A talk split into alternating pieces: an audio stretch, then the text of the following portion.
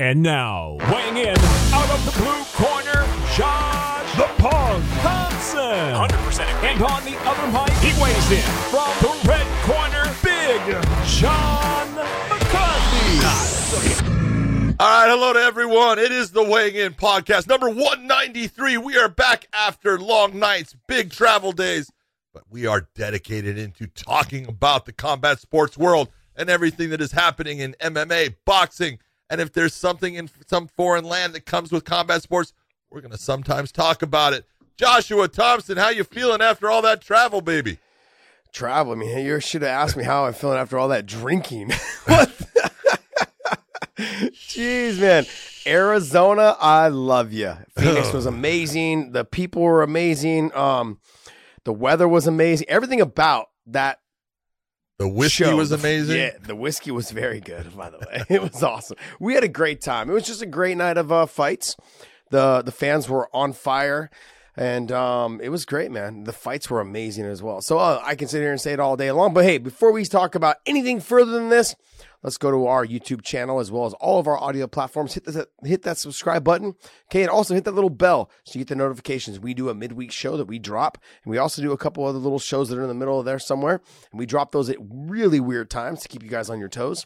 And so when we do that, that little bell will notify you when our shows drop. So go ahead and hit that subscribe button. We want to thank you guys for following our show. Now let's move on. Let's talk about the UFC. I mean, we had a great time in Phoenix with Bellator, but let's talk about the UFC first.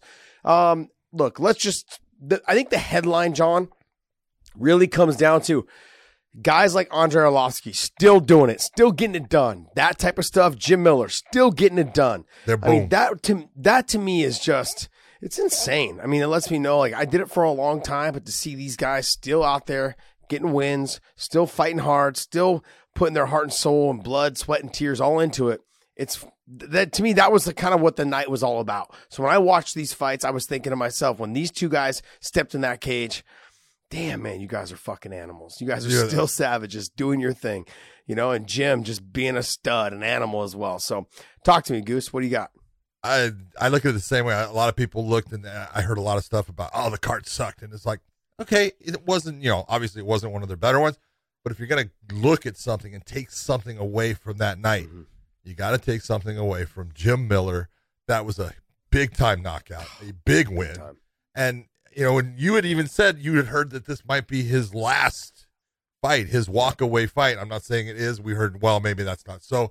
He could be still fighting more, but still fighting at the level that he is, the way he is, and then getting, you know, what was it, 14 seconds into the second round? I mean, it was right away. Yeah. Huge, big knockout, put him away. Incredible, but let's talk about Andrei Arlovski, because I want you to think about this. And I was just thinking about this on the plane ride from Phoenix, because I had watched the fights without any commentary. As I was commentating, I put the thing on. I was watching kind of both everything stuff, and we were doing our preliminaries as their main card was on. Andrei Arlovski has been with the UFC before Dana White. Okay. Oh, he was pre-Zuffa. I can't think, and I was trying to think of any other fighter on their roster that was actually there before Zuffa came in, the Fertittas buying the UFC. Mm-hmm. Now, Andre had his moment that he left for a while, and he, you know, mm-hmm. fought with Affliction and fought with World Series of Fighting and those things, you know, Strikeforce, but came back. But it's amazing because the UFC was bought by the Fertittas in 2000. It's 2021. Yeah. We talk about 10 years of fighting is a good career. And that's, you know, if you have that, you've had a really good career. We're talking he's over doubled that. Mm-hmm. I mean, it's amazing. Over 50 fights. And if you're going to be honest about where he's at right now, you know, his last two fights are both wins. You know, he is definitely the gatekeeper of the heavyweight division for the UFC. He's a guy who's, you know, they're putting in there, and then when they have a person that they think this guy could be one of our upper echelon, one of our more top tier talent, we're going to see. They put him against Andre, and if he can win, they go, yeah, he's that guy. And if he can't, they go, I don't think he's going to be that guy, because Andre can still fight. He puts people in position. He fights, you know, different than he did in the past, but he fights smart now. At least he's listening to his corner as far as not getting into the brawl at times when he shouldn't be getting into the brawl. And, you know, he's an amazing athlete. He's an amazing guy. He's gone through a ton in his life, and, you know, a lot of things that people don't know about and things that I'm not going to bring up, but he's just a phenomenal human being. And the fact that he's still fighting and winning, you know, just an amazing story. Yeah. When we talk about like people's longevity in their careers, and he's somebody when he left the UFC for a while, that people were like, oh, he gets knocked out all the time. His chin's gone. He's done. Yeah. Here he is 10 years later, still doing the thing. That's it. You know what I mean? Like, it's crazy because he's reinvented himself. And a lot of older fighters have found ways to, like, they keep trying to be what they were. And he didn't do that. He reinvented himself to make sure he didn't take as much damage. Now, his chin's still a little suspect, but he's 42 years old. Yeah. Jim Miller, he's been known to have a great chin, but he also, too, took some big shots in that first round. And he got wobbled a little bit. He got in trouble. Yeah. Because at that age, doesn't matter. When you start hitting that 36, 37, 38, your chin is not the same. Your brain gets rattled a lot easier, and you just can't take the shots that you used to when you were 26, 25, whatever it is, 28, you know, in your early 30s. And so when I look at his performances, he's learned how to fight smarter. And I'm surprised that these younger fighters aren't just going out there just trying to barrage him with big shots. They're trying. They walk out there. And they pull him into that gunslinging battle. Yes, I know. Get him in there, and I don't. But he doesn't, like you said, he doesn't jump into it anymore, which is great. But he fights very smart, which is also great. But these young fighters, I'm surprised they don't. They're either showing him too much respect, or they're really afraid to get knocked out by, you know, a former champion, but someone who is older, and they don't pull the trigger. So the first two rounds. Right, Carlos was not. He really wasn't pulling the trigger. He wasn't throwing enough. Yeah. When he did throw and he did land, Andrei respected it, circled out. Excuse me. Andrei respected it, circled out. When he did, he was able to get his wits back about him and start touching Carlos again with his hands.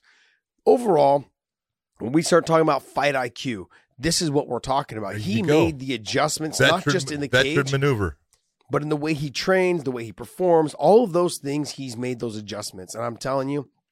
I don't know how much longer he's going to fight, but those of you guys that are still watching him fight, you guys are being treated to something special. Because like you said, having a fighter that's been there longer than Dana White has been there, that's insane. Absolutely insane. I did his fight against Aaron Brink back in 2000. I don't know what the month was. I can't remember. But I remember it was UFC 28. And, you know, he was this, you know, young stud from Russia, the Ukraine and stuff. And he was like, man, Belarus. Who is this guy? And he pulled an armbar off. It was like, you know, he had his moments where you went and you go, there was that time when he won the heavyweight title, you know, look, he was a stud, you know, he had heavy hands, man. And, you know, he could swat. Yep. Very athletic. So it, like I said, amazing when you think of all that time, all the fights and the level that he has fought, because he's fought everybody. Think about it. You know, when he went and he left the UFC, there was a whole thing that, you know, that went on there for a while. And I will tell you this, I know part of the story, what, you know, Lorenzo really wanted to re-sign Andrei. He did not want him to go. And he offered him a really nice contract. And Andrei had made up his mind with his manager, Leo, at the time that, no, you know what?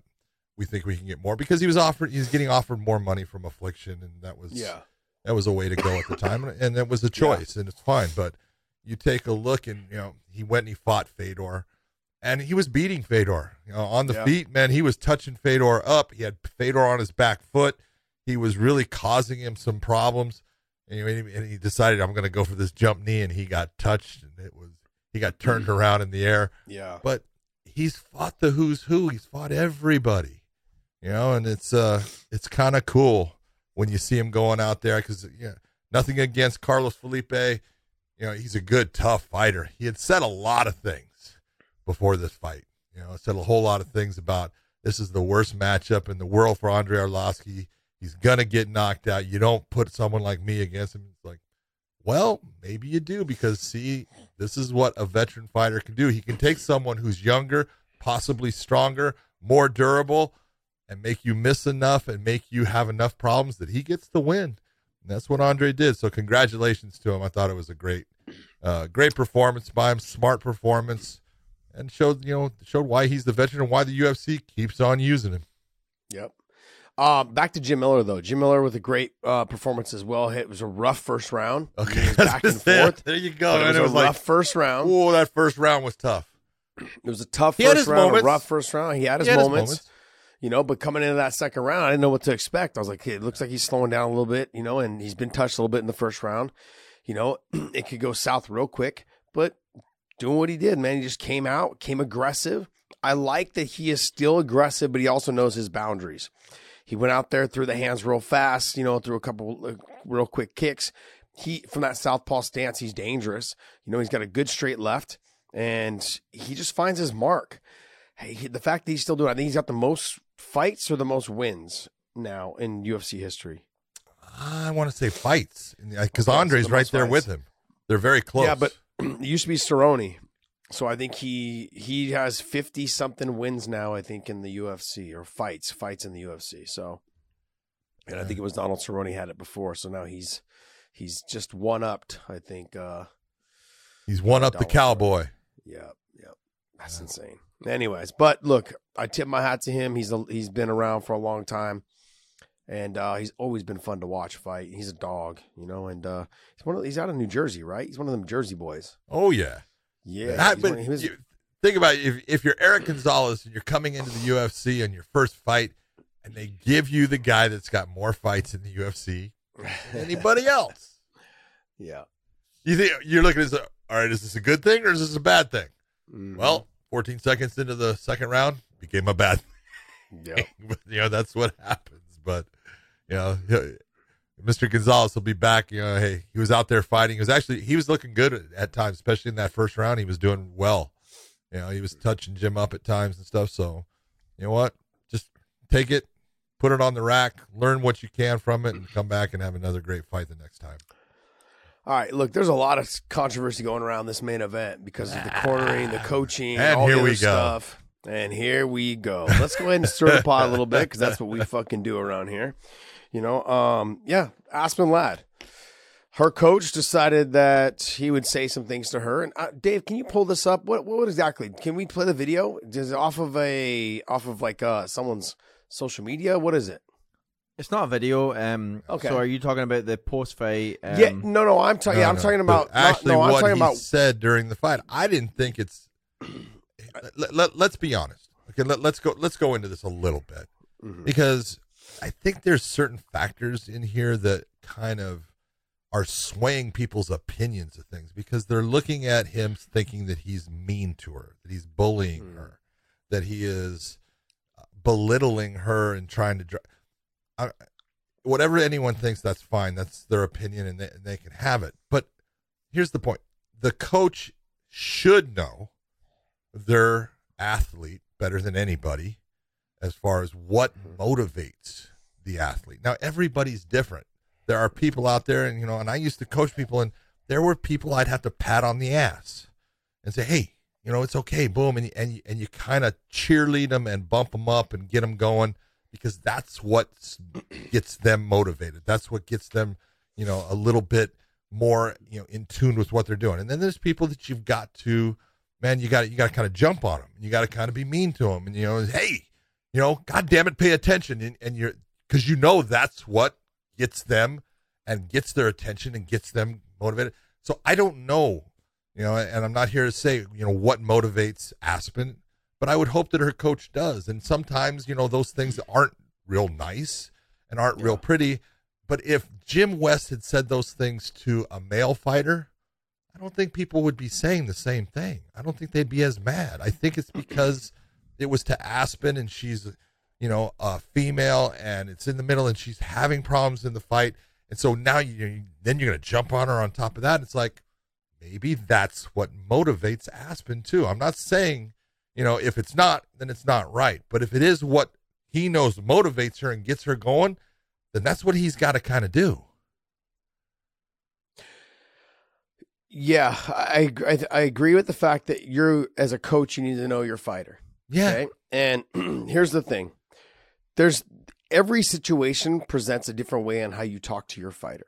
When I come back and things in the rounds going well, my coaches would tell me, you know what? Same stuff. Let's keep doing the same thing. Let's maybe mix it up. Let's keep add a little thing here, add a little thing there, but nothing too. You don't want to give them too much information. So they're doing good. Yeah, you're doing good. Not too much information. When they're doing bad, you also don't want to give them too much. There you go. Don't overload. You want to give them the right amount of stuff. Just really fix one thing. What he was getting upset about was he's like, and this goes for every coach. When your fighter is just not pulling the trigger, there's nothing that the corner can do. Nope. The fighter has shut down. I need you to throw something if you want to win this fight. You cannot get your takedowns off not throwing. You have to set it up. Like I say, raw dog, shooting raw dog, those days are pretty much gone. Getting a takedown by just shooting a raw dog takedown is pretty much gone. She just wasn't throwing enough. She's not going to win a fight if you don't throw punches. I've never seen a boxing match where the guy won by not doing shit. Okay, and that's kind of what the frustration from the coach was. It's like, not kind of, that's what the frustration was. Because there's not a damn thing that he could have done to make her want to fight more. And there's been times, if you guys go back, and there's been some fights. If you guys go back and watch my fight with Clay Guida, there's a change of corner. Javier came in for the first two rounds. And then what happened was Bob came in round 3 and 4 or whatever, or maybe it was Javier first 3. But rounds 4 and 5, I had a different corner. I had Bob Cook because Hov's like, I can't get through to him. Bob, get in there and do something. Like, yeah. And that's really the way it comes of doing out. It. Someone else talking. Yes. Now, here's the other thing. Now, maybe they usually have great conversations in the corner. But for her, maybe the conversation's always been like, great job, nice work, you know, nice, calm conversation. But in that situation, she's not doing anything. So he probably is like, look, I have to say this because now you know I'm serious. There's that old saying, and I don't know if it's an old saying or not, but it seems like it's been old because I've been saying it for a long time, is that if you're always at an 11, how does your fighter know or anybody know when something is important? If I'm always yelling at you, okay, then how do I know when it's important? It's like basically like I've heard this about for kids. If you're always yelling at your kid doesn't understand when something is important then. Like, okay, don't run in the street. If I'm always yelling at you for everything and I tell you, don't go in the street, the kid doesn't know not to go in the street of how important it is because that's all they hear is you yelling at them. And so if you are monotone normally, or you're in a conversation normally, and all of a sudden you raise your voice, that's when that kid or that fighter starts to realize, shit, this is not going my way. I need to do something because there's a sense of urgency, a sense of the tone has changed. So that's what I think he was trying to do. If I was going to critique him at all, John, my critique would have been this. After the fourth round, at the end of the fourth round, she finished the fourth round doing really well. When he came back, he started the same shit that he said after the third round. Okay, there was some positive shit to work on after the fourth round or after the third round. Yeah, she landed. Yeah, after the fourth round, there was positive stuff to land to work with. Yeah, hey, she won that round with what she did at the end of that round and stuff. Hey, that's if I'm going to critique him. That's better. That was a better round. I need a little bit more though, because we got to get this. We got to win this round. I need a finish, but you're not going to get a finish unless you do what you did towards the end of that round. Well, I would have suggested. Do you remember what in her last fight against Yana Kunitskaya? Do you remember what happened? I don't, John. I barely remember where I left my keys yesterday. So I love it. Look, she was having a hard fight with Kunitskaya. And as I recall, I think it was the third round. Before the third round, he got on her and he said, hey, I need you to bite down on your mouthpiece and I need you to go after her and I need you to finish her. And he was pretty stern, and she went and responded. That she went and did it. And you go, I think, you know, for the most part, people were praising him at that time.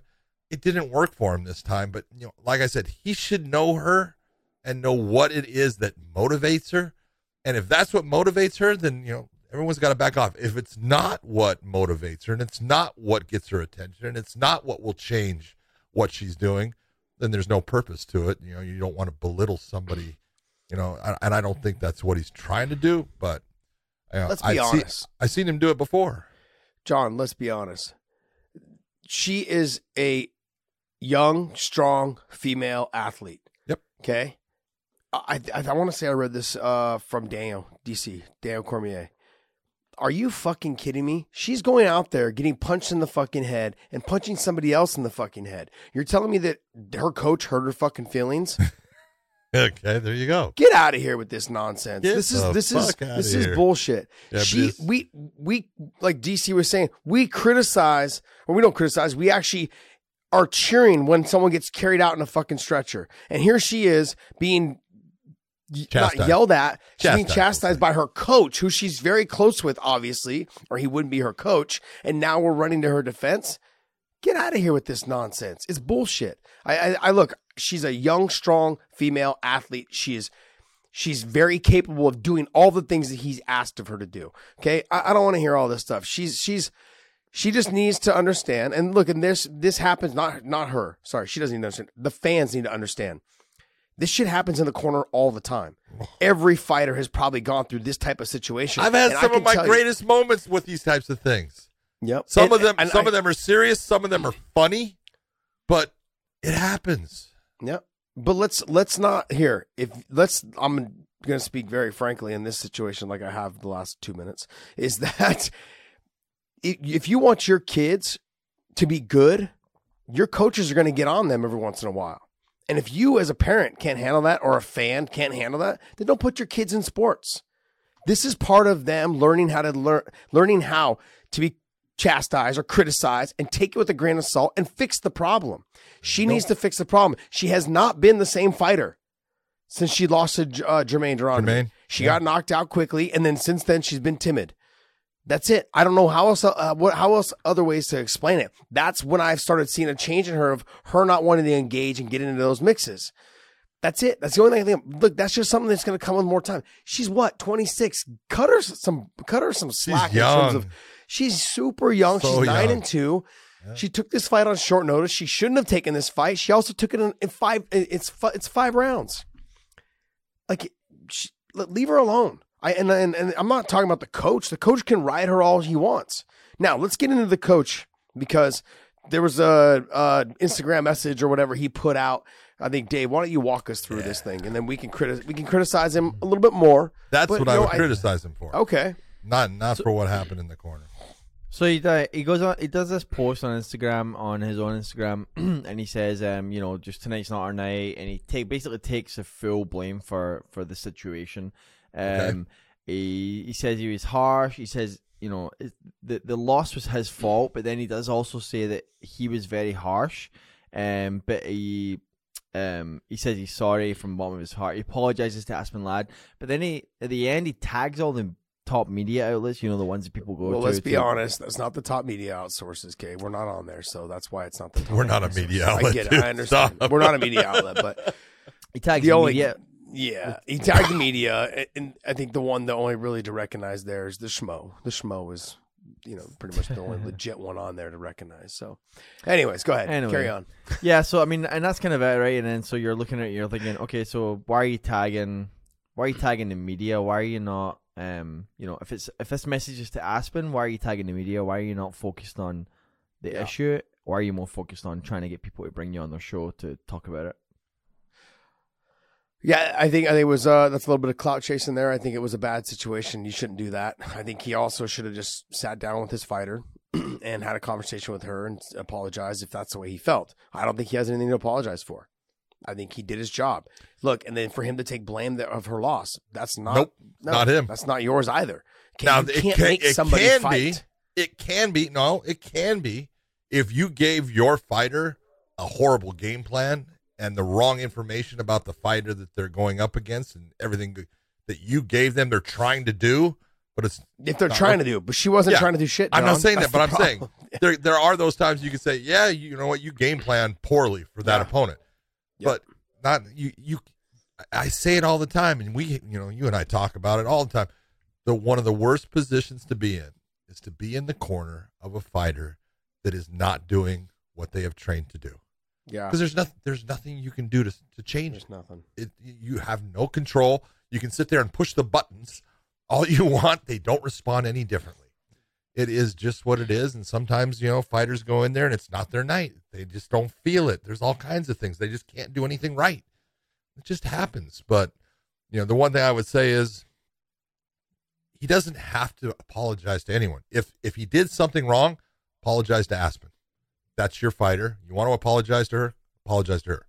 You don't owe an apology to anybody else. So, yeah, like I said, if I was going to critique anything during the conversation between the rounds was because after the fourth round, he should have been more positive, saying, hey, the way you finished that round going into the fifth, I need more of that, but let's work for the finish. We got to get after this.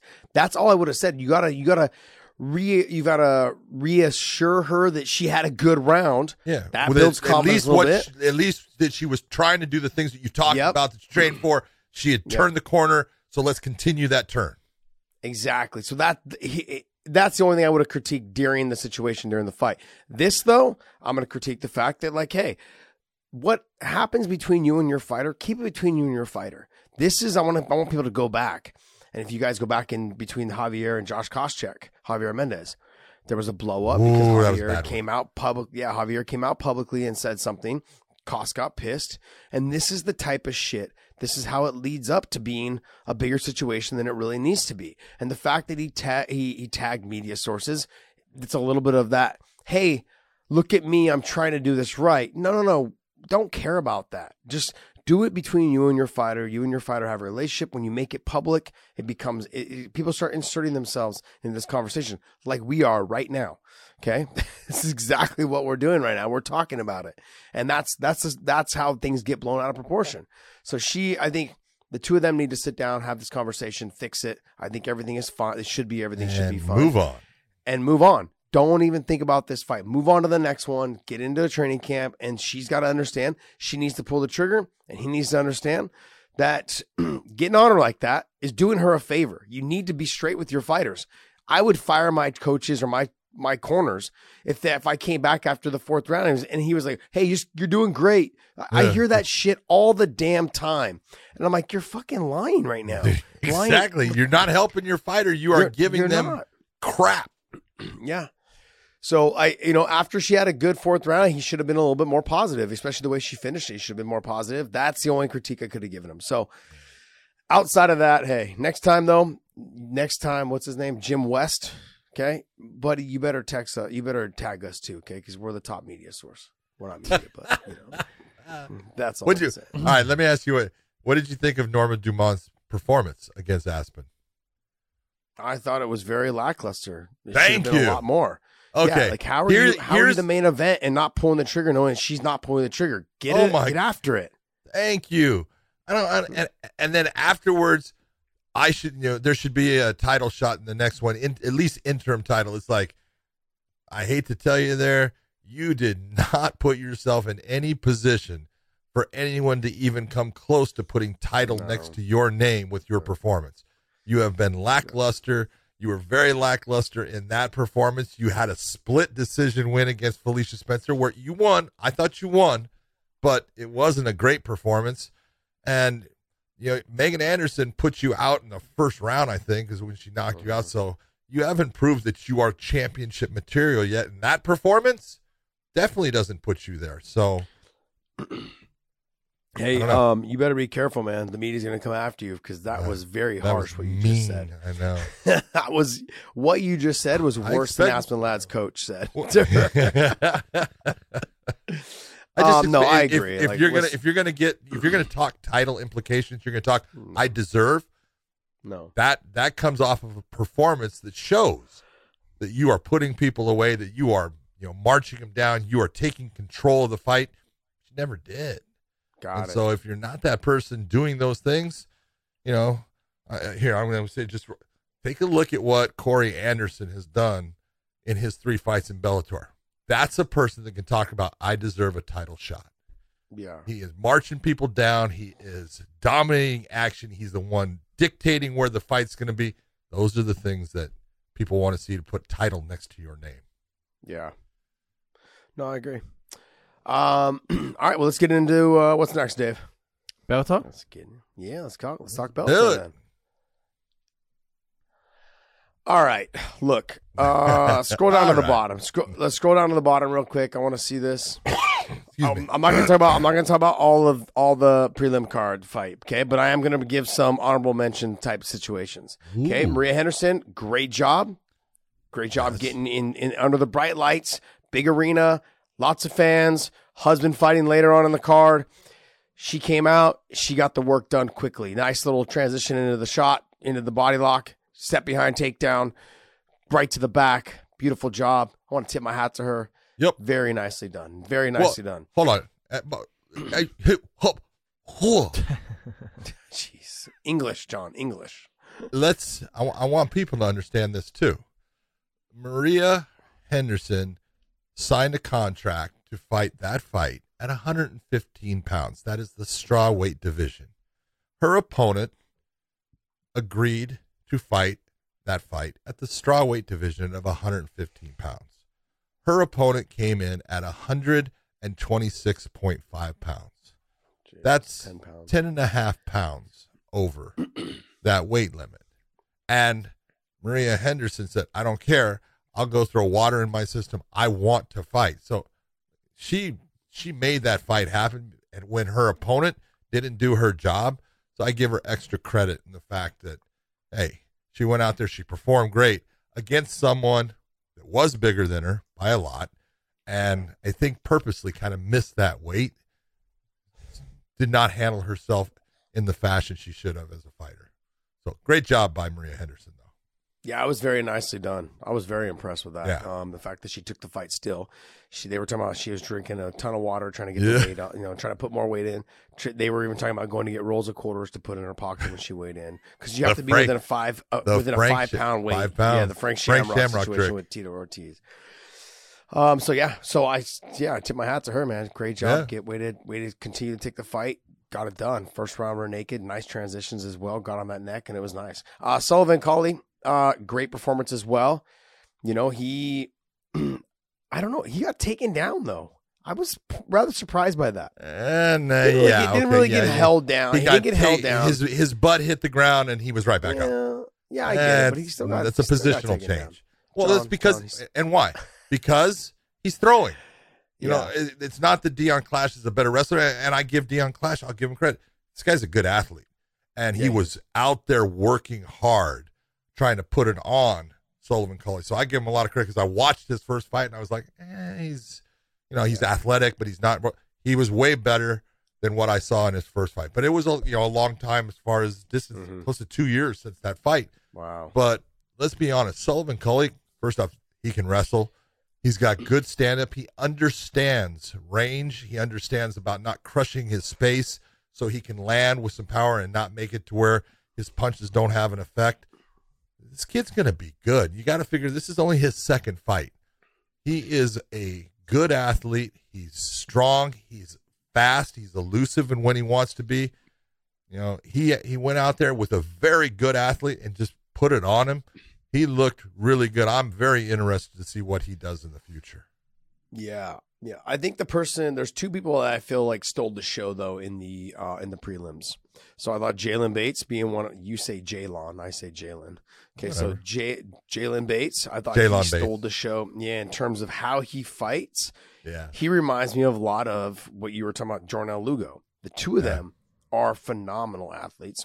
They're very well-rounded. And I when I continue to say, like, and I know you guys are like, hey, you guys Bellator bias, this and that. I'm honestly telling you guys, the young talent that Bellator is producing has a very bright future. It's insane to see some of these young guys come up and females come up and just be like, wow, you guys are extremely good. Jaylon Bates is well-rounded, so good on the feet, good on the ground, great transitions from the wrestling to the submission attacks. It was amazing. Like, he's amazing to watch fight.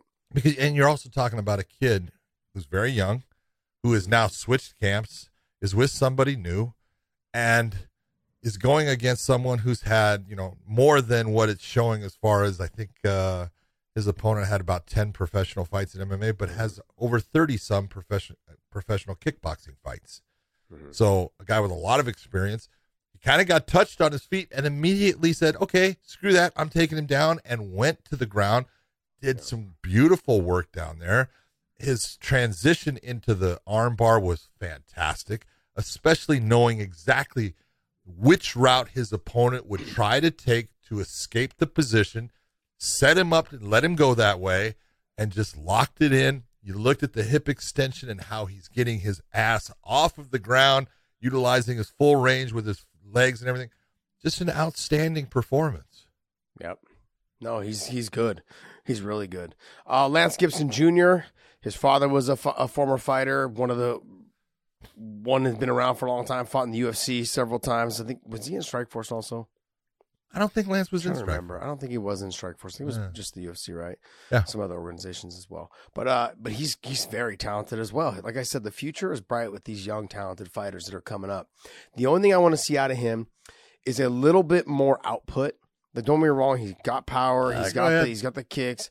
I just want a little bit more output. He sometimes likes to enjoy his work. So when he lands a clean shot, he slowly and methodically just walks after you and tries, and touches you some more, which I think is smart. It's a smart play for a young fighter. Sometimes we get overzealous, start leaving ourselves out of position, trying to land the big shot, and then you end up getting rocked yourself, or you make yourself tired, whatever it is. He doesn't do that. He stays tight with his defense. He stays tight with his combinations. He's very, very good. Hard to take down, good submissions as well. But I just want to see a little bit more output. You know what the best part of this is? I talked to him after the fight, and I said, all right, what in the hell are you doing putting a body triangle on a guy that wants to be there? All right, I said, I know you know what Raymond Pinion is good at. He goes, John, I did know what he's good at. That's why I did it. And I go, that's not, what do you mean? And he goes, look, I watched all his fights. He's really aggressive in the first round. He uses a lot of strength. He goes, I had a friend who had fought him. He says, yeah, he really grabs and he squeezes and everything. He said, so when he was, you could see he's putting his forearm on my neck and everything. He says, and he's trying to create all. He says, so I was just letting him get tired. I figured second round is when I'm going to take him out. He goes, that's what I did. And I go, okay, I'll shut up. But that does show, like, it shows a bit of maturity as far as for a guy that is now 5-0. He is the full package. He's an athlete. He kind of reminds me of the Luke Rockhold. I'm just being honest. Yeah, he's got the model looks, right? He's good everywhere. He's got a great ground game. His stand up is solid. He's fast. He could be a powerhouse in the lightweight division. Yeah, I think he could. I think he will as well. How old is he? Can you click on him? Their podcast, Dave. I want to say 28, Junior. Young. 26. 26, even younger than I thought. Yeah, see, this is the thing. That's what I keep going back to, is these. We've got a lot of really young talent that just needs to be continue to be built up. Yep. Get their confidence up. And they're going to start just pulling the trigger more. And we're starting to see those transitions. How they're feeling confident, and what they're doing when they're feeling confident is they're letting their hands go, and they're having more exciting fights and more knockouts and things like that. Let's talk about letting their hands go, because the next fight was Sumiko Inaba. Well, we had said this is going to be a great fight, because we had watched Randy Field, and this is a person that comes after you. This is a young lady who just is in the fight, wanting to create the fight, will be in your face. And we had seen that Inaba was someone who, she got that dog in her, and she will come after you. And once she gets that range and understands where she can do well in fight, her ground and pound is nasty and stuff. Everyone will look at Sumiko Inaba and go, oh, she's a pretty girl, and she's oh, why is she fighting? And why is she fighting? Because she's a freaking junkyard dog. She's good. And she's getting better. She listens to her corner. She understands how to control that range. And once she gets an idea of where she can do well, let's be honest, her jab, she didn't use it a whole lot in the first round. And then she started really popping that jab. And that was probably based upon her coaches talking to her and stuff. And then off of the jab, she started not only popping the jab, she's then throwing that cross straight across, and then coming with a hook at times. 1-2s, 1-2s, 1-2, 3. And then she brought the kicks in. And she just systematically started dismantling her opponent, putting more and more pressure on her, putting more and more damage to her. And that's what you saw, is a fighter that's a tough fighter in Randy Field, just getting broken down by someone who fundamentally understands how to break their opponent. Yeah. Yeah. Here's the thing with Randy Field. She's a dog as well. And the two of them came out and it was a great fight. They both were tough. They both were letting it go, letting it fly. And the thing is this is funny. This is a story I'm going to tell real quick is Randy Field walked out to the weigh-ins and Sumiko walked out to the weigh-ins and the ring card girls were standing behind them and they both look at each other and they go, wait, they're fighting. And then, like someone at one of the Bellator staff goes, yeah, he's like, they're too good looking to be fighters. Like it was this weird vibe from the ring card girls. And so, yeah, it was crazy. It was crazy. Like what you were saying, like, oh, it's because they're beautiful females. So they can't. No, these two are dogs when it comes to letting their hands go. There was never a chance where they were like, no, one's going to try to impose the will. Both of them were trying to impose their will. They had a great fight. I know it didn't work out for Randy Field, but she took some big shots that cut her. She just, and then it started to be a snowball effect from that situation. But Sumiko is tough as hell. Randy Field is tough as hell.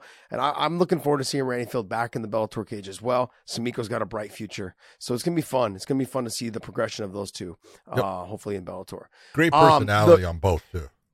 The Javier Torres and the Millard. Millard. Okay. Millard. It was Brown. Nice to see Javier get a fight and then put his gloves down, get a win.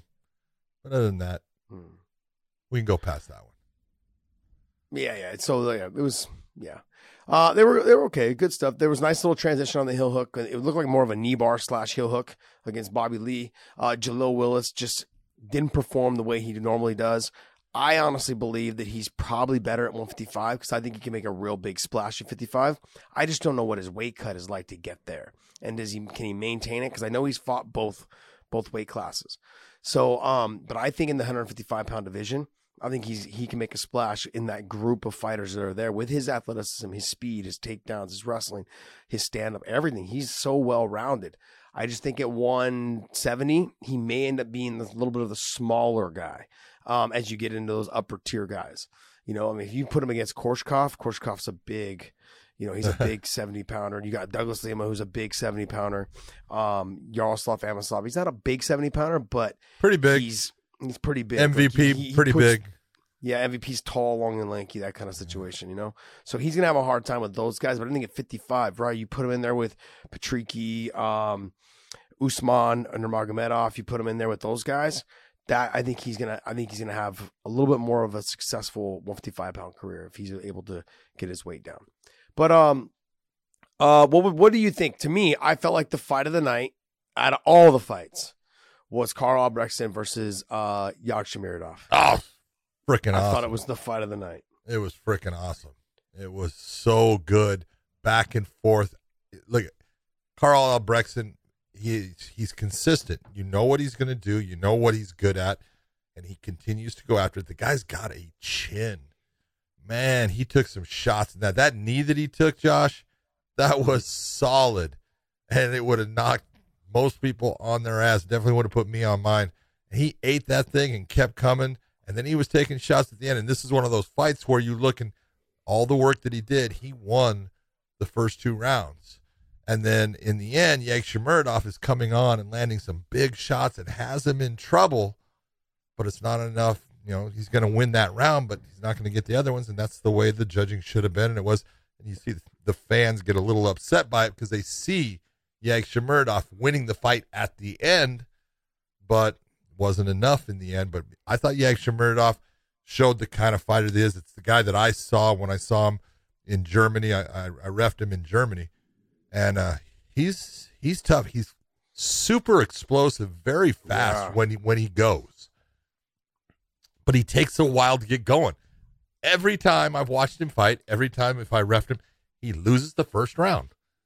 He just doesn't do a whole lot. He comes out, he's kind of like Benson Henderson, comes out a little bit slower, kind of, he's just, taking his time, looking to see what his opponent does. He kind of gives the round away. Yeah. Yeah, I can see that because when he let it go, The flying knee, the big overhand, the spinning wheel kick, all that shit. He looked phenomenal. I was like, where was this? It was fun. Yeah, it's this. That was the fight that I was like, man, why is there not rounds 4 and 5? I wanted to see rounds 4 and 5, but they really let it go, and they finished hard and strong. It was a great fight. If you guys haven't seen that fight, you guys can go back and watch it. The other part that was great about that fight, I talk all the time about, God damn it, don't be able to do push-ups and everything at the end of the fight and let it go to the judge's decision, because obviously you didn't put it all out in the fight. Those guys were dead. Yes, you saw both of them. There, first off, Albrektsson was hurting and exhausted. Yag Shemirov was exhausted. Yeah. They were both done. It was like, thank God this has not got a fourth round, because I don't think either one was going to answer the bell. But great fight. They both gave everything they had. It was a great fight. Henry Corrales back in the win column against Perevchenko.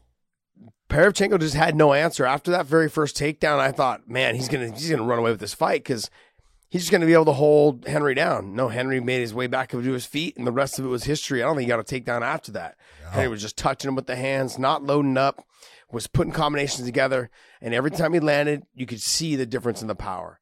Yep. Like every time he touched Perevchenko was like, was wobbled a little bit left, that wobbled hurt. A little bit right. That hurt. Yep, just throwing him off balance. Yeah.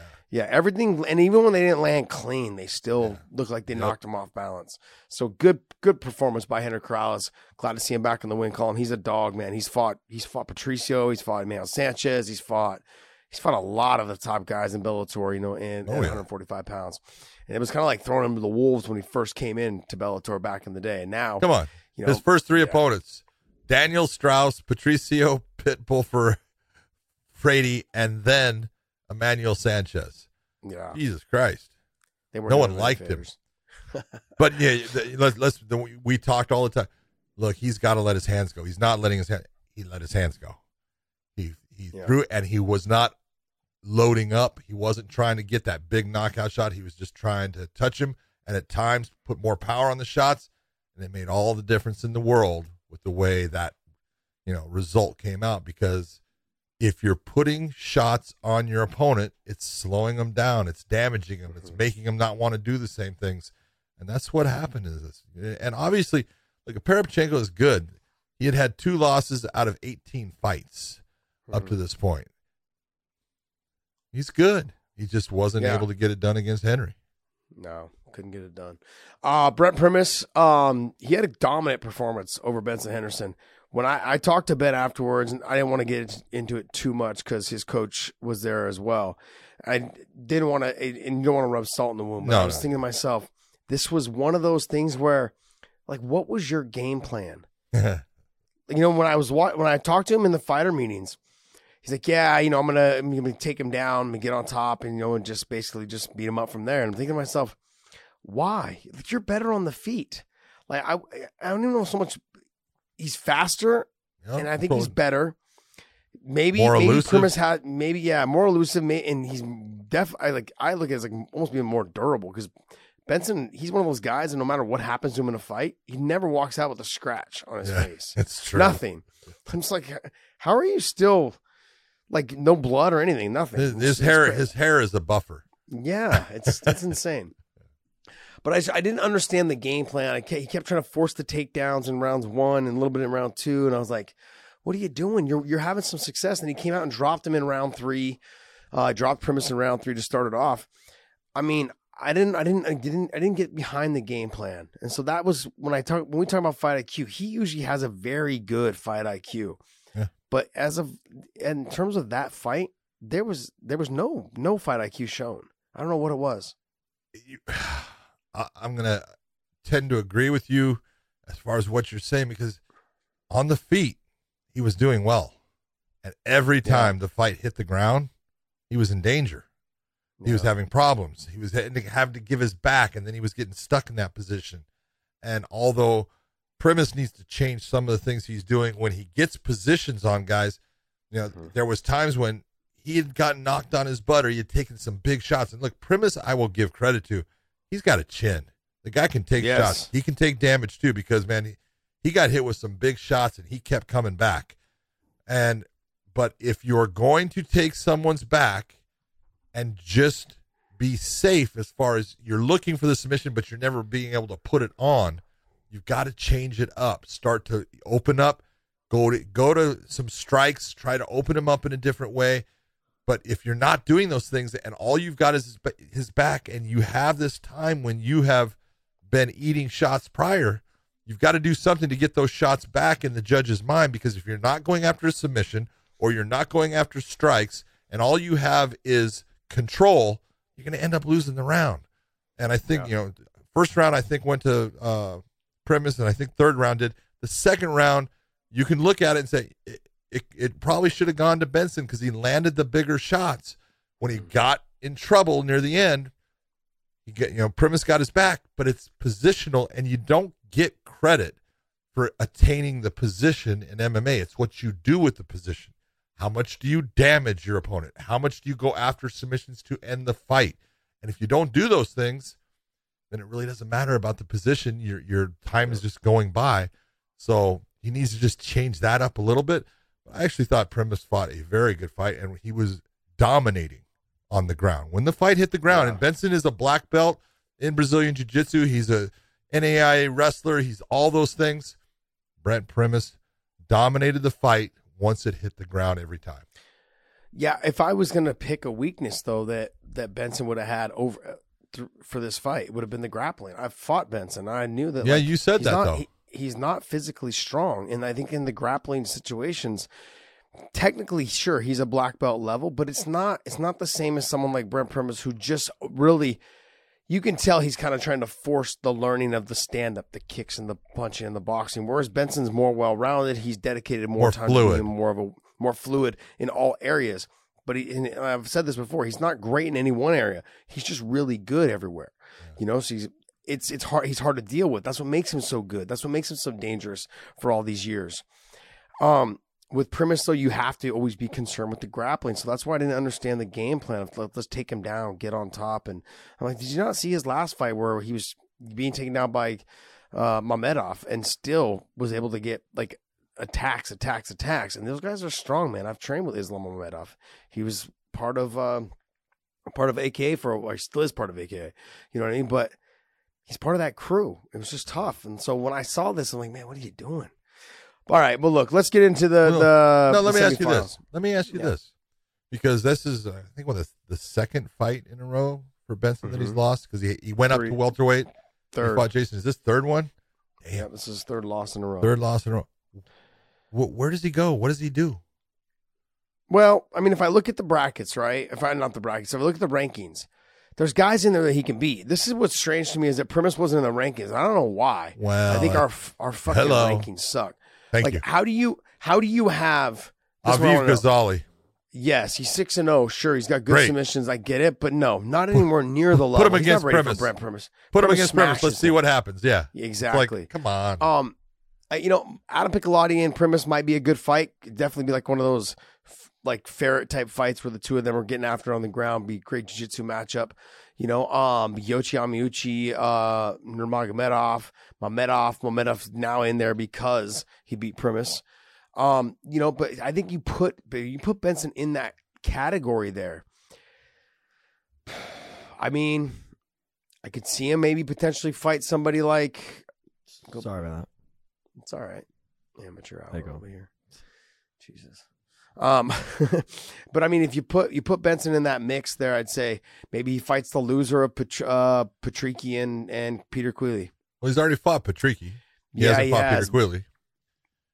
So yeah, I don't know. But then that fight with him and Patricki, it was a close fight. It was. It was a real close fight. It was a close fight. He's already fought Miles Jury. He hasn't fought. He won't fight Gonzalez because Gonzalez doesn't have enough experience. No. I mean, he's already fought Adam Piccolotti. You could try maybe put him against Usman or Magomedov, or you put him against Islam Mamedov. You could put him in one of those. Give him an opportunity. I think Sydney should be next for the title shot out of everyone. I don't think you match Sydney up against anybody. I think you put him against the winner of whoever wins the title. He deserves it. He's fought. Negative. Who else is in there that deserves a title shot? Give me a guy who in there that deserves a title shot. Not negative. The guy that deserves a title shot is a guy named Brent Primus, who just beat Benson and put on a good performance. and he should be the guy that gets the title shot. I don't care what this says. Are you kidding me? He just lost to Mamedov last fight. He just beat Benson Henderson yesterday. I get what you're saying, John, but so you're gonna give him a title shot off of one win? Sydney Outlaw's had 3 or 4 in a row. I think maybe even more than that. Let's be honest about the Mamedov fight. Look, I was very honest. I'm not saying that I think Brent Primus fought smart. But let's be honest, he didn't lose that fight. I thought you thought he won that fight that night. Are you changing your mind? Who? Yeah. So Sydney Outlaw lost to Michael Chandler. He beat out of Piccolotti. He beat Miles Jury. Got knocked out by Michael. Yeah. And that was in Japan, correct? Yes. But if you look at he's beaten Adam Piccolotti, who's in the top 10. He's beaten Miles Jury, who's in the top 10. Okay, Brent Primus lost to someone who wasn't even in the rankings in Mamedov. That's what knocked him out of the rankings. You can't say that. You can't say anything because it was his first fight in Bellator. He can't be in the rankings. I get what you're saying, but he lost to a newcomer. The rules of their rankings. He lost to a newcomer. Oh God! My pitch is that Sydney Outlaw should be next. Okay. If you look at the rankings, Primus. Oh, okay. You're killing me right now. Just being honest. All right. Okay. Then here, real simple. Put Sydney Outlaw and Brent Primus together. Boom. Then the winner. That's good. I'll take that too. I'll take that. Yep. And you get the winner out of that. Yep. All right. Because then you're going to have, they've got to fight soon though. Okay. They've got to fight soon. You got the title fight here in what, 2-3 weeks? Yep. Yep. So they got to fight soon. All right. Let's get into the semifinals. So Corey Anderson made quick work of Ryan Bader. I thought Corey was going to win. I said this. I thought he was going to win, but I thought that it would go 2-3 rounds. Yeah, I didn't think Corey would be able to catch him that quick. And I will continue to say this. Ryan Bader is better at heavyweight. He's got a speed factor. He's still, I think his power transitions into the heavyweight. I think it translates, better. He carries it better into the heavyweight. Without the weight loss and everything. Yep. So I think him, at the age that he's at, I think he needs to stay at heavyweight. He's going to have his hands full, though, too, with... who's the interim champ there now? Valentin Moldovsky. That's going to be because he's also a smaller. He's one of those hybrid heavyweights. He's smaller, but he's thick. Fast. He's pretty fast. He's got good wrestling, but he doesn't have a ton of output for being one of those hybrids. Bader could start to slow him down if it gets into the 3rd, 4th round. Moldovsky will start to slow down as well. So that makes for a fun fight. I think in this situation, you can't take much away from it, man.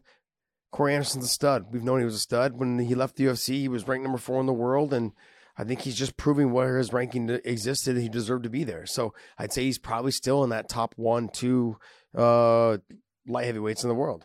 I think he's there. And he's going to have to prove it against Nemkov. I agree with you. I think, I love what Corey has done. He's been able to put himself in the position. He's in control of his own destiny. He came in saying, I want the title. And he's now put himself where there's no doubt he's got that shot.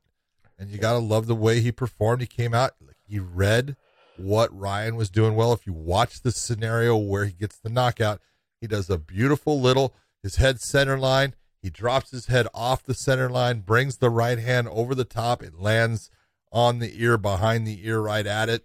And just, that takes the legs of Bader away. I think Bader woke up when he hit the ground kind of and was like, whoops, look where I'm at, and then tried to survive and wasn't able to survive because he got hit with some big shots in the middle of the face, and it made him turn away more. And I thought Jason Herzog did an outstanding job of giving him as much time as he could in letting him try to recover from the shot and realized it ain't going to happen and got him out of there before he got seriously hurt. So I thought, overall, outstanding performance by Corey Anderson, proved again why he says, he's going to be the champ. Ryan, anybody can get hit behind, on the ear and it can disrupt you and put you down. That just happens. I think the heavyweight division is exactly where he needs to be and stay. It's just speed wise. I think it helps him. I think his wrestling transfers over well into the heavyweight division in that there's not a lot of good wrestlers there. He's got, better wrestling than most of them.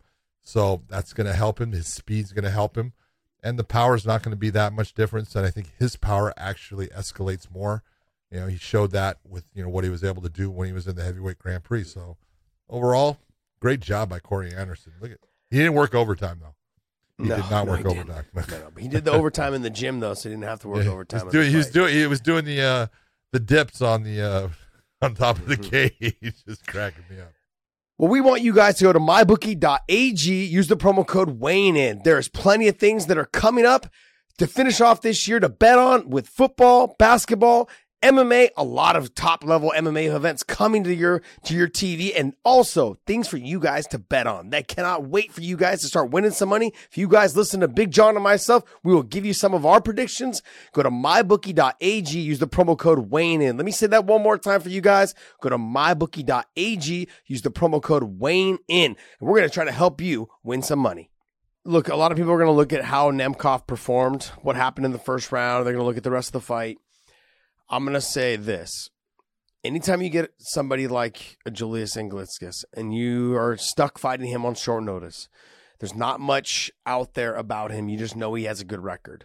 You just know that he's big. You know that he's strong. You've seen him in passing in other fights in this type of situation. You've seen him dominate other fighters. So in that first round, he was touching him. He got clipped, rocked. Everything was flashing before his eyes. Shit, I'm going to lose the title. I'm going to do this. Then he got his game plan together and just realized that Julius couldn't stop his takedown. And once he got on top, he had nothing from the back. He had nothing from the back. He had no submission attempts. They were too slow to attack on him. And he was physically strong, but I take away the strength when I put you on your back. You're not as strong when you're on your back, and you're carrying my weight as well as having to get yourself up, you know, and any type of strength or size advantage you had is when I put you on your back, a lot of that is negated. And so he fought a very smart fight after that. People weren't maybe some people weren't impressed with his performance. I wasn't overly impressed with his performance either. And I'm not going to sit here and blow sunshine up your ass and tell you I was. I was impressed with the fact that he made the adjustment and he was able to change the game plan after the first round. And actually, 3/4 of the way through the first round, he made the adjustment and he kept going to the well after that. That's fight IQ. Hello. But even then, the performance wasn't that great for me. Like, it should have been finished a little bit sooner. There was opportunities there for him to, but then you're dealing with somebody that you don't really know. You don't know what they have left in the tank. You haven't seen him fight at the highest level with some of the other guys. And that's so right. And you you have not seen him respond to being damaged. Yeah. Now you have. And you know, hey man, Julius Anglickas, he can be the nail and he'll stay in the fight. Yeah. You know? Yeah, I thought he showed a lot. He's tough. He's just not ready just quite yet for that level. But it was just that level tough. Change. Yeah, it's just the level. Like he's just not ready. He's there, but he's not ready to jump right to the champ. That was the thing. You want to have a couple fights in there, you know, to get to the champ status. And I mean, I understand why he took the fight, but sometimes that next step helps you get to the next step, because if you don't have it, it's too big of a jump. And that was just too big of a jump. But let's break this down a little bit and let's be honest about Nemkov. First off, Nemkov's wrestling is way better than people give him credit for. This is a guy that now trains with the Russian national team. And anybody that knows what the Russians are like in the wrestling world, look, technique-wise, they're unbelievable. And his technique is he gets guys all the time and puts him where he wants. He puts Phil Davis where he wants at times. And if you can do that to Phil Davis, and then you watch Julius Anglickas, who was a good wrestler, could not stop anything he did. Not at all. Yes, he got hit with a big shot and he got on his butt, but immediately said, okay, I need to protect myself. Shoots in, gets the takedown, stays in the top position throughout the round, you know, gets himself back to where he actually wins the round. Mm-hmm. And then in the next round, he 10-8s him, Josh. He beat the piss out of him. I mean, Anglickas had zero offense for that entire round. He was defending the entire time and getting smashed. All right, go into the third round, a little bit slower. Fourth round was damaging and gets the submission, and was smart about going, because he went in the third round, he went after the two arm bars, and you look and you go, probably not the good setup, because he knows where you're going. Well, you know. And so I will agree with you. Look, when you're showing the setup and he's not in that position where he is broken, you can't go for that submission. Don't force it. Exactly. Because a guy like Corey Anderson is going to get on top and make you pay. Yeah, and smash you. Exactly. Yeah. I agree. But that's a learning thing where you go, okay, I forced it. Can't do that. Mm-hmm. But overall, one punch was the only thing that a very good fighter in Julius Anglickas had for that entire fight. Yeah, very true.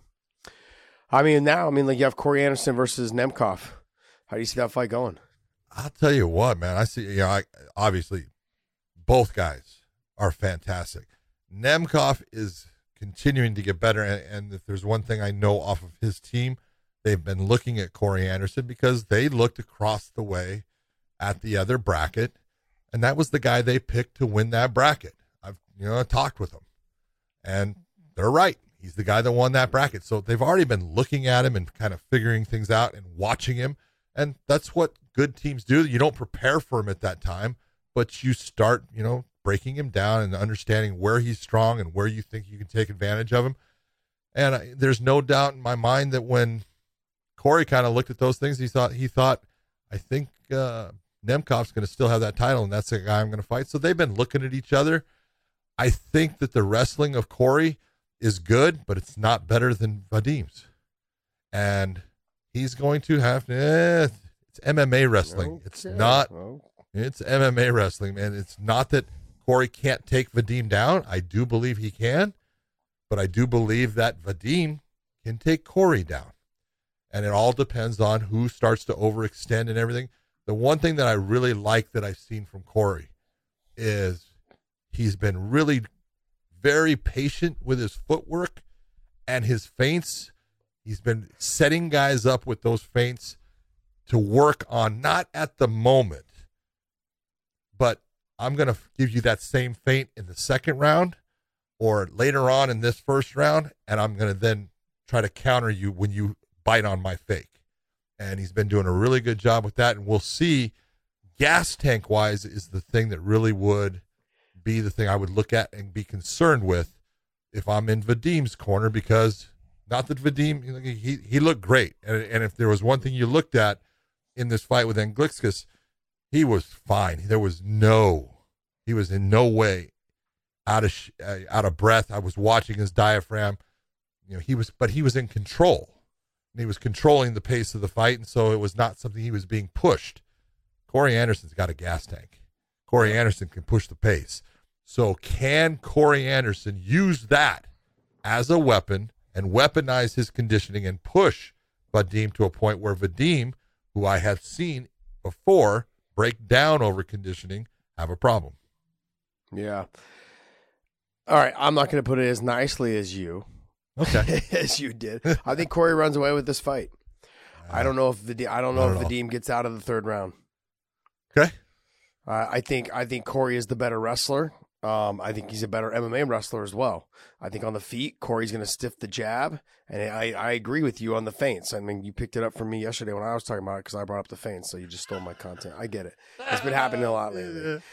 Jesus Christ. The feints will be key, because what's going to happen is those feints lead to him being on ice skates. He's going to have to be worried about, is he going to shoot? Is he going to hit him with the jab? And I think the speed factor, I know that Nemkov is normally the faster fighter. Corey's pretty damn fast. You know what I mean? So I'm going to say that the speed will kind of cancel itself out. I give Corey the wrestling advantage. He's going to have the reach advantage. I don't know by much, but he'll have a reach advantage. The speed is, like I said, cancel each other out. The wrestling is going to go to Corey. I think the top position is going to go to Corey. Corey's going to be hard to submit. Okay. I know Nemkov's got some good transitions. He's got good takedowns. Or he's not takedown, but good submissions from his back. But he needs to get up. He can't afford to be on bottom taking shots. True. From Corey Anderson. Corey Anderson's got, like he says, ground and pound, baby. He's got some nasty ground and pound. So Nemkov can't afford to do what he did with Ryan Bader a little bit and start swiveling his hips, and trying to hit the submission. I believe it's got to be sweep, submit, get up, submit, sweep, get up, that type of stuff. Hit, shoot your shot. If you don't get the submission, kick him back and get back to your feet. Do what you can to get out of that position.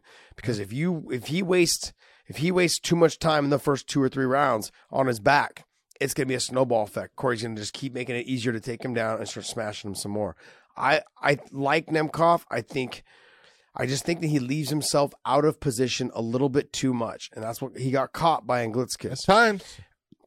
He does. And even though you say he wasn't tired, he wasn't tired. I don't think he was. But what I didn't like, though, is that even though he wasn't tired, he wasn't fighting at the pace that he was in the first two rounds. You understand what I'm saying? Like, yeah, I know what you're saying. Corey will maintain a steady, fast pace. He'll build upon it. Yes, exactly. And the more he lands, the more he wrestles, the more I see him just starting to just run over Nemkov. And I'm not saying I just think that it's going to end up happening where Nemkov's going to make himself, he's going to end up being too tired and he's not going to be able to stop the onslaught that Corey Anderson's going to deliver. Okay. And I think that's what's going to be the factor. Now I know that they're going to come with a good game plan. And I think now that I've said this and I'm thinking about it, it's going to be probably a better fight than I was thinking it was going to be. Now that I'm, it's going to be all in my head. Well, I say the wrestling is actually even. That's what I believe. And normally I would say Corey's, I think, was better, but I think it's even. I think the speed factor is even, just like you said. Yeah. I do believe that it cancels each other out. I believe punching power is very similar too. I believe kicks go to Nemkov. Yes. I believe ground and pound goes to Corey. Yeah. So they both have their elements, but this is a good matchup. You can't ask for anything better. Yeah, I agree. All right, hey Dave, let's get into some news because we've been talking for quite a while. Oh yeah, Bobby. Let's get into some news. Well, as a podcast, I would expect that. But anyway, so I'm gonna sock you in the damn face. I'm gonna see you next weekend, Dave. I'm coming to Dallas just to punch you in the mouth. Yeah. All right, so this first story we're going to talk about, you guys have obviously had some conflict with the media lately, right? And so, like, this story is very fitting. None of us have had conflict with media. Just throwing punches. I mean, a lot of these guys are just clout chasers, just trying to chase after our success. That's really what it is. So, no, I'm just kidding. I'm kidding, guys. I'm having fun. Former UFC fighter Michael Graves, had a DM leak with a reporter recently. And, the reporter, Amy Kaplan, came out and said, "Hey, Michael Graves, you want to take your threats public or just DM? I'm not scared of you." Tagged Titan Fighting, who I think he's 5'4" now, and then re-released a screenshot of the messages. Now, I'm going to, blur out some of these words because they're really not appropriate for this platform. But not for our podcast. He says... Michael DMs Amy and says, "Keep the kids out of it. Be a social justice warrior all you want. Don't forget there's real warriors out here." Amy says, "I'm a domestic violence survivor and get very heated about this topic. We are all allowed our opinions. You don't have to like it. Is that a threat? LOL." He says, "OMG, Amy, LOL, possible. You go show these messages to the expletive in the media department at the UFC or the chief of police. F your expletive ass, I see you. A threat, you must be," another expletive, "sick of you people in our world." And then, that's kind of where it is. But, not great to see. There's kind of a lot of this right now with media people and fighters. And, so here we go. John. Good, you go. John, I don't even know where to start.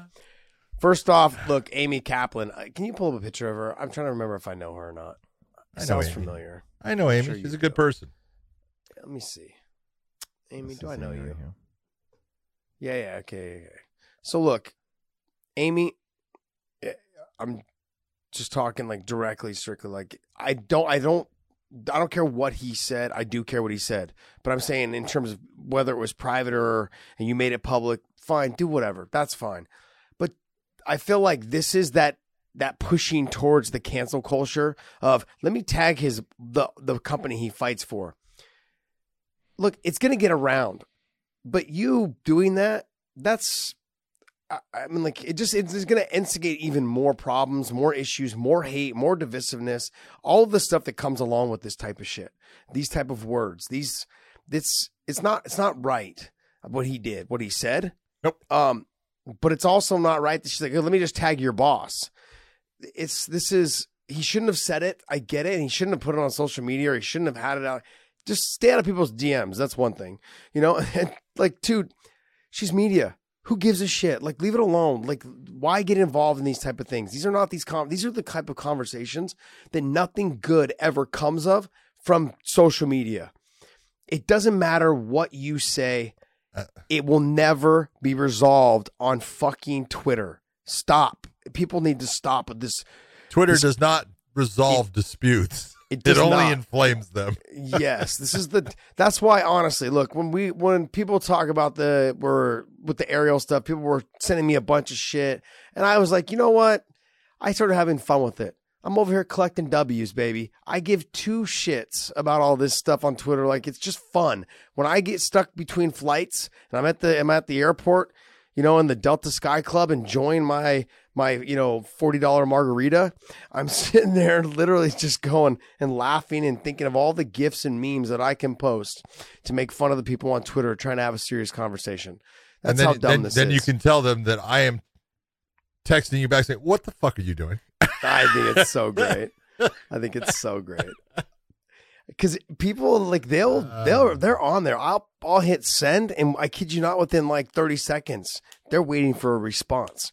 Like, it's crazy to think that myself. I mean, I'm not even that. You know, I'm not super popular, but I have that much control of the trolls that are on my Twitter handle. It's great. Come to me. Come to Poppy. Come here. Come here. Oh, come to Poppy. Hey, Poppy. I love it.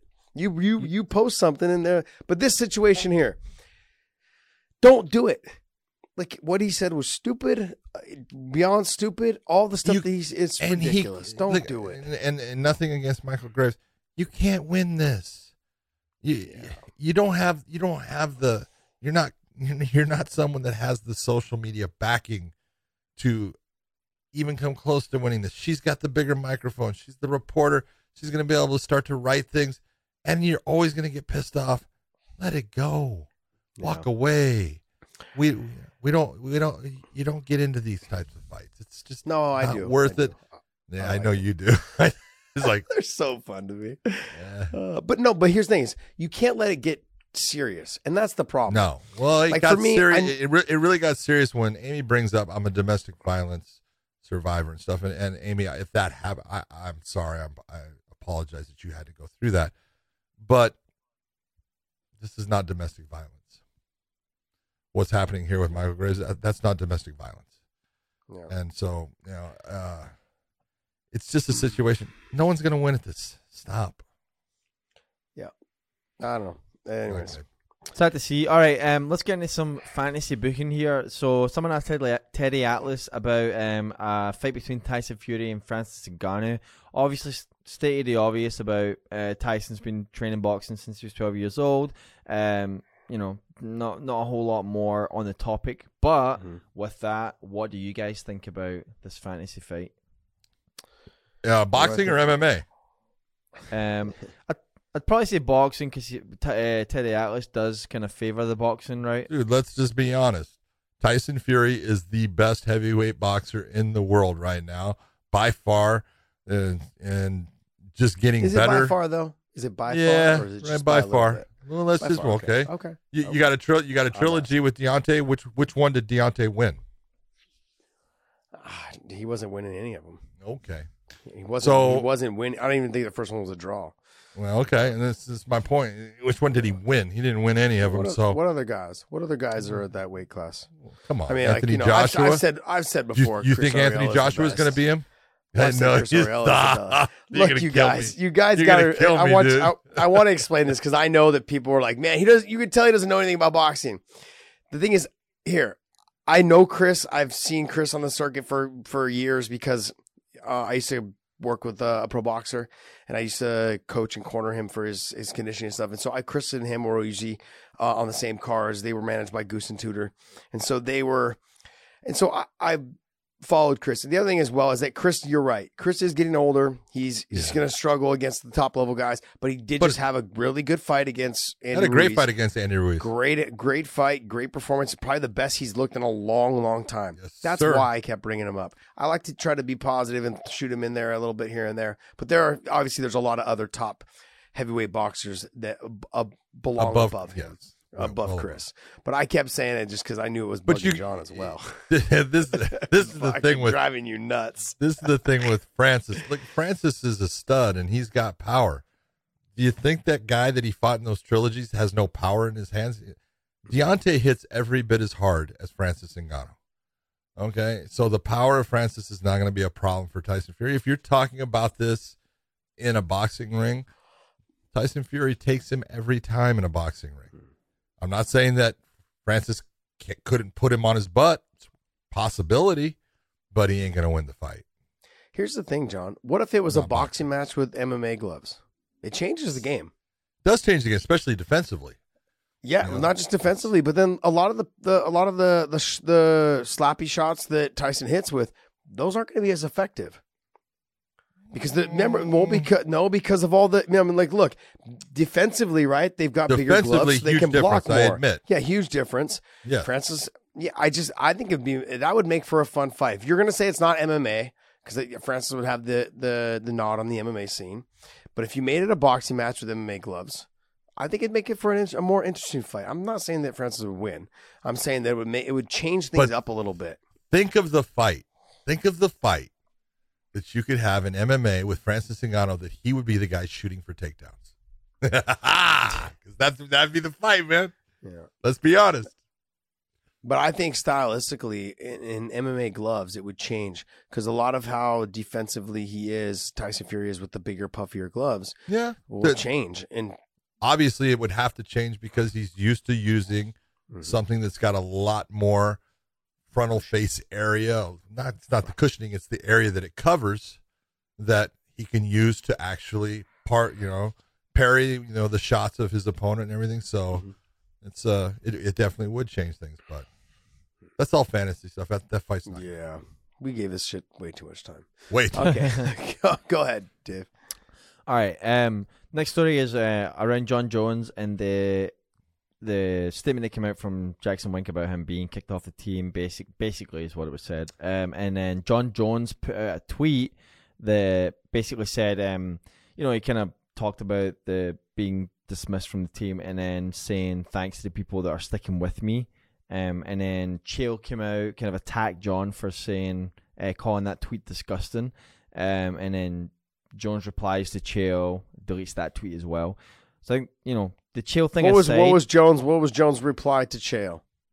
He said, at 4:33 in the very first round and still living rent-free. I don't know why he would delete that. I mean, it's true. So why would you delete it? Not one bit of it you could say except for maybe living rent-free, because I think actually that Chael lives more in John's head. Okay, Josh, you're a guy that owns a gym, all right? Unfortunately, yes. Okay, there you go. I've been a guy that owns a gym. I want people to think about this, and this is where when you're Mike Winkle, John, and Greg Jackson, and I'm sure that Mike and Greg talked about this, and I'm not, but Mike is the guy that told John, look, and he didn't kick him off of anything. He said, hey, right now, I can't have you coming to the gym. Now, understand, this is a martial arts gym. This is a business, and although John Jones does bring business to that gym and does bring money based upon his fights due to the trainer pay that Mike Winklejohn and Greg Jackson get, they've got a lot of kids and parents walking in the doors of that gym. Well, now you've got a guy that has had multiple things happen and now has a domestic violence thing happen. You're forcing them to be in the position of, hey, right now I can't have you come to the gym, because they have a business, and it does something, yes, they can side with you and they can say, oh, it doesn't matter because we don't know what happened yet and everything. And they know enough. And again, I'm going to go right back to the one thing, and I'm not going to say anything about John's fiance and what she said or what marks were on her or anything like that. I will go to his daughter who told a security person, please call the police. When your daughter is asking someone to call the police on her father, there's a problem. And if you can't figure that out, whether there was people that were touched or not, when they're asking someone to bring law enforcement in because their father is someone that they are actually afraid of at this time, of doing violence or doing something to their mother, you got to look and go, hey, man, you can't have it. And so Mike Winklejohn is saying, I've got a lot of kids. I have a martial arts program. I have a school here. And is the one worth more than the many? He's in a bad position, so he makes a decision off of that. Yeah, I don't see anything wrong that he did.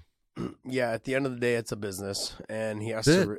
And people need to understand that the gym doesn't run because of the fighters. Everyone thinks like, oh, AKA is run by all the fighters. No, AKA has 500 members, 600 members that keep that place afloat. That's what opens the door. That pay $200-something a month. That's what keeps the doors open, so those fighters have a place to train.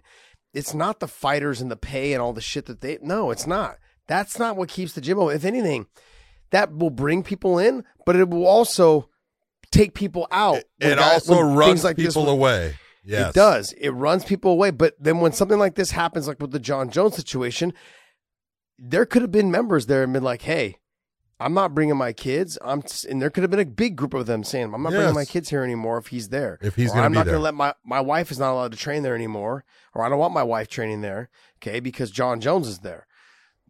You know, those are things that, as much as he maybe has brought business in, in one fell swoop, he can run business out, and so that affects their bottom line. And when that affects their bottom line, they've got to make a decision, and so that's kind of what they did. Now, not to say that he won't be back; he may be back, but right now they've got to let the dust settle. Exactly. All right, next. All right, last story. We're going to end on a high note. Rumble posted on Instagram that basically he's through whatever it was going on. You know, he posted the whole thing with the glass jar, the bacteria and all that we talked about before. But now he just posted one. He says, we're done. Thank you all for the prayers. Y'all are a hell of a support system. And, you know, implying that he's on the road to recovery. Yep. I talked to him on Friday. And then we chatted a little bit yesterday. Yesterday was Saturday. Yes. Yep. So I chatted a little bit with him yesterday, too, just through text. He's like, yeah, the hard part's over. He's like, you know, I'm already feeling a lot better. And so, you know, he's like, now it's just a wait and see. And I don't want to get into details of what it's all about and stuff, but doesn't matter. He said he's feeling better. He doesn't know. He's not really looking past, you know, the next day and the day after and the day after. But he's like, you know, obviously, the doctors are telling him that everything's on schedule, looking really good. So as long as it stays that way, we may see him fight again. If we never see him fight again, I mean, at least he'll be healthy. At least he'll be, you know, able to carry on. That's the most important part. Yeah. Look, I look at it this way. AJ, I'm glad you're feeling better. I'm glad you're getting healthier. Not worried about you fighting at all. If that's what you end up being able to go and do and that's what you want, awesome. But I'm very glad that you are getting healthier. Take your time. Do the right things to get yourself back. And, you know, it's eye-opening, and people need to understand fighters are just people. They're no different, and they get scared. And when your life, you're in a position where someone's telling you, hey, you don't seem to understand, your body's shutting down, your life is in danger here. You know, it'll change your perspective, it'll change your outlook and on what's important. And I think, you know, Rumble had a scare, and I'm sorry that happened to him, but he's going to make it through it. That's all that really matters. Yeah. And whatever he decides to do in the future, best to him. Yep. I agree. All right, guys, go to prowrestlingtees.com/weighing-in. Use the promo code ANDSTILL. Say that one more time. Promo code ANDSTILL. Thank you. And that's at prowrestlingtees.com/weighing-in. And you guys pick up one of our shirts there, and, you know, do us all a favor. We'll rep that stuff. Put it on your Twitter. Be proud. We'll retweet it for you. We'll share you repping our brand. We appreciate you guys, and we want to thank you guys so much. Also, hit the subscribe button for all of our audio platforms, which is we're really trying to build that up as well. So if you guys go to Spotify, iTunes, SoundCloud, Google Play, all of those platforms, you hit the subscribe button there. Is for our audio platforms. You guys now having to drive to and from work, listen to us in the car. So we appreciate you guys tuning in. Hopefully you guys enjoy the show. I felt a little low energy today, but I hope you guys understand. I'm a little tired. I wouldn't say hungover, but I got a little bit of a I'd say hungover. I got a little bit you're of a hungover there. Yeah, so you have a fever? Yeah. What's it called? I said, what's that thing called? It's called like it's called booze sweats. The morning no, it's called the morning frog. It's called the morning frog. Got a little bit of the morning frog. Morning froggy. There you go. You got booze sweats. That going on. I got a little bit of that going on. So, all right, guys. I hope you guys enjoyed it. And John, you can take us off the air. I think I will do that by saying thank you to everyone for listening, and we will see you later.